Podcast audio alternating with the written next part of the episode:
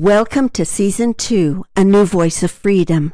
The podcasts are taken from the four volumes In Defense of Christianity written by Ronald Keith Messer. Podcast 37 is entitled Unjust Suffering. We live in a fallen world surrounded by confusion. Like cars crashing in heavy traffic, it is inevitable that the good will suffer with the evil. In Ecclesiastes, we read that time and chance happeneth to them all. It is because of the law of opposition that bad things happen even to good people. Christ understood unjust suffering. Peter tells us, For Christ also hath once suffered for sins, the just for the unjust, that he might bring us to God, being put to death in the flesh, but quickened by the Spirit. He also added, For what glory is it if, when ye be buffeted for your faults, ye shall take it patiently? But if, when ye do well and suffer for it, ye take it patiently, this is acceptable with God. Paul tells us that Christ himself, though he were a son, yet learned he obedience by the things which he suffered. Hebrew 5 8. Charity, considered one of the highest virtues, is marked by patience in suffering. Paul said, Charity suffereth long and is kind. Christ promised great rewards for those who suffer patiently. Paul said, If we suffer, we shall also reign with him. 2 Timothy 2:12. Paul also said, The Spirit itself beareth witness with our spirit that we are the children of God. And if children, then heirs, heirs of God, and joint heirs with Christ, if so be that we suffer with him, that we may be also glorified together.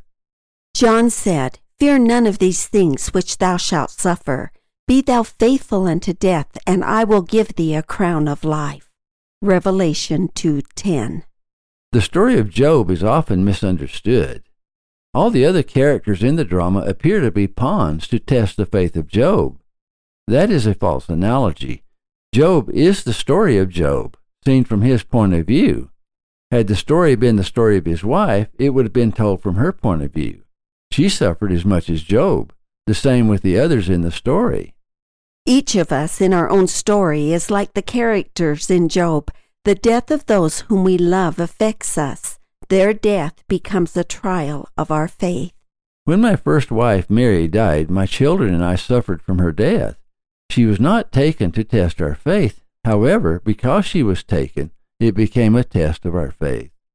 Each of us, in the eyes of God, is the center of our own drama. This world is full of death, separation, and tragedy. God does not use any of his children as pawns to prove the faith of another. However, each tragedy affects another and becomes part of their personal journey and a trial of their faith.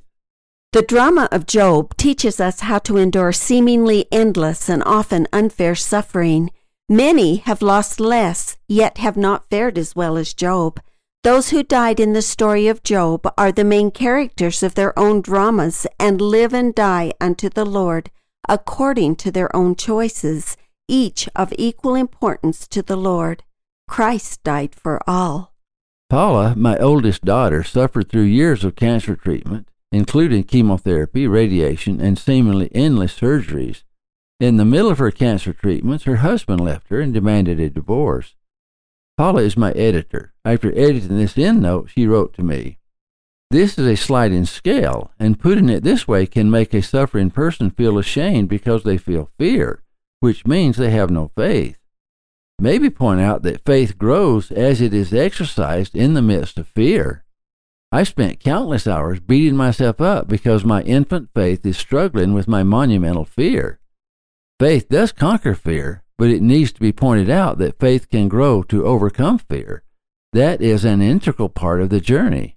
I have felt so much anguish and shame because I was living in fear. Actually, I had run into a new threat, and my faith had to grow muscles to overcome it, which takes time, but the Lord is patient. We cannot avoid all the sorrows of the fallen world, but we can avoid the sorrows of the damned.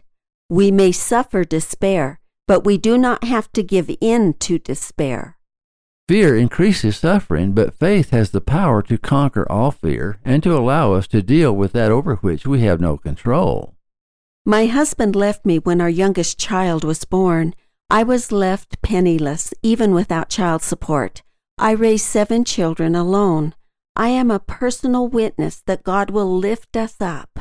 He will turn tragedy to triumph.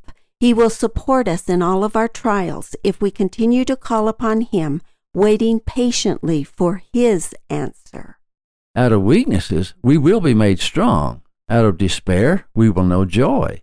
And out of our adversities, we will be able to strengthen others by testifying of the tender mercies of Christ.